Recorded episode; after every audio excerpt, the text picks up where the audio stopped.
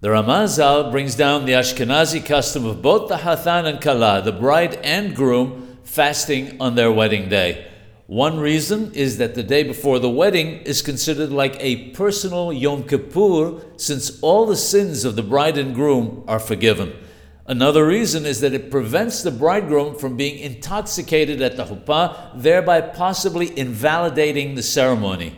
On many of the days when Tehillah is not recited, though not all, they do not fast. Since there are differing customs, one should consult with one's rabbi about this. Unlike other fasts, this fast does not need to be accepted during minha of the previous day.